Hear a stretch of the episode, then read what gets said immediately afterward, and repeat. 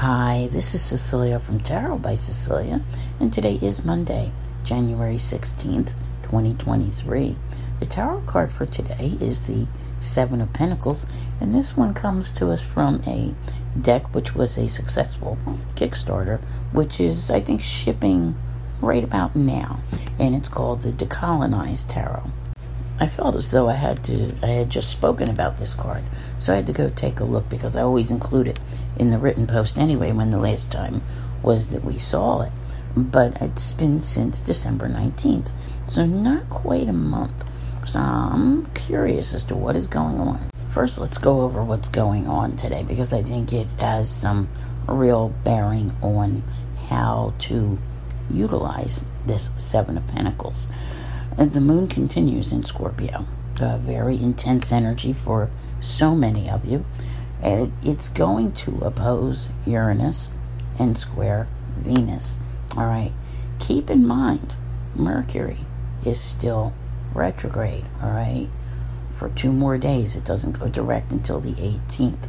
So, as it's you know slowing down to station direct, all this you know, Mercury likes to bring up things that you need to review and to assess, which is what the Seven of Pentacles can be about. And relationships are going to be like right at the top of the list. However, today, I would not make any important decisions regarding them because this energy is a little bit on the volatile side. Not in an angry, violent way, but you know, in an erratic kind of way where you just might be, you know, a lot of people don't like Mondays anyway, but, you know, relationships, they could be work ones. Maybe you're tired of feeling a certain way when you go into work on a Monday morning and you want to do anything but be there, right? You're craving something different. And that's kind of hard when you have obligations. So there is assessment which needs to take place here and review. But like I said, it's not the time to act. I do feel that time will come soon enough. If you're in need of, you know, switching jobs, careers, or whatever, whatever the case may be. But keep in mind today that relationships of all types could become a little bit testy. And, you know, it's kind of up to you to keep a lid on things, but be mindful of what's, you know, needing your attention. Because this is a card of like you reap what you sow.